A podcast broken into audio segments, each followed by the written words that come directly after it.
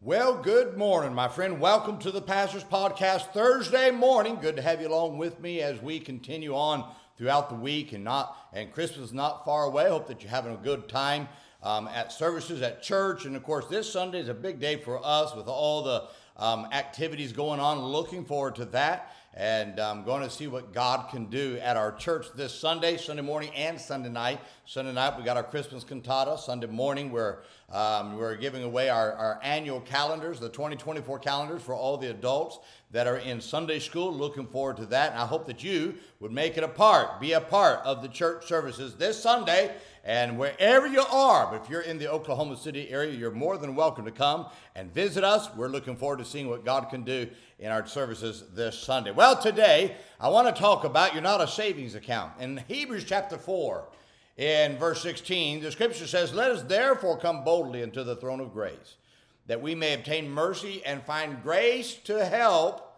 in time of need. Now, when I was a boy, my parents encouraged and allowed me to open a savings account to save money for later use. Now, the purpose of that savings account was in some ways a very selfish purpose.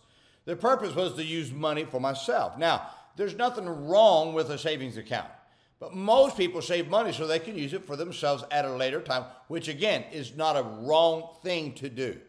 But God never meant for anything that He gives us to go into a spiritual savings account.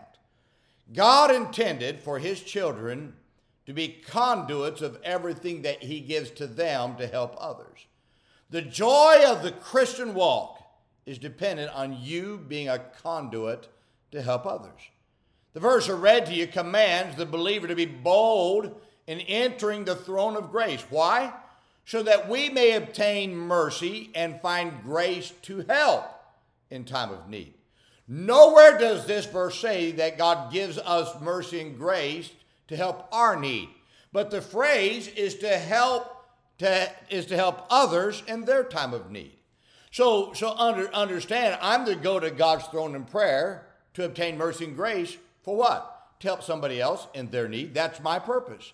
Now the good thing about this principle is that God helps your need as you help others. So when you give mercy and grace to help others, you're the initial recipient of God's mercy and grace. So your need is met as you help others.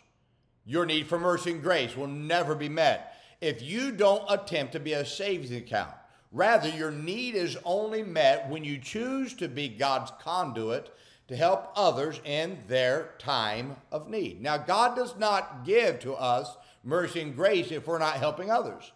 So if a savings, if, you're a savings account, you already have what you need. God's given it to you, but you've not let it pass through you. God's grace that He bestowed on us at salvation is great enough to help any need we have for the remainder of our lives. So the only way we can obtain more mercy and grace is to dispense of our savings account to help others in their time of need. Now, the great thing about being a conduit is that the mercy and grace you receive is always new. That's what I love about this. One reason people get disenchanted with the Christian walk is because they're living for themselves. They become a savings account and they never live to help others in their time of need. By living for self, the mercy and grace you received at salvation becomes stale to you.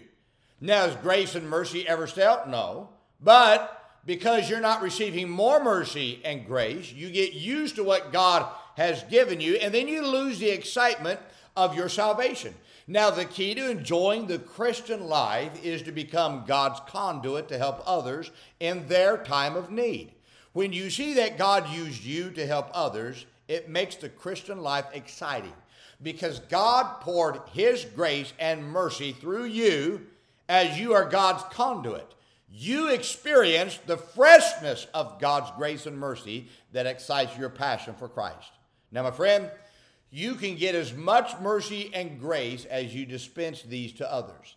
The answer to getting what you need from God is to be a conduit to help others in their time of need.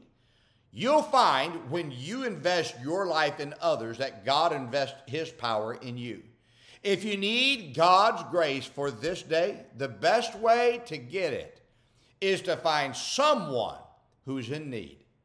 and do your best to meet their need for the day. You forget it, what happens is you forget about your need, but God supplies it as you help others in their need. Now, this is what I have found. The greatest way to help somebody else's need is to tell somebody how to be saved. That's the greatest way. My friend, God does have grace and mercy for us to help, to, to help others. And He has it for you, but we've got to be that conduit that God flows through us to others. As we do that, my friend, God restores the grace and mercy that we've spent out to others. He puts new grace and mercy inside. Get this now, He doesn't have to resave us because we're already saved.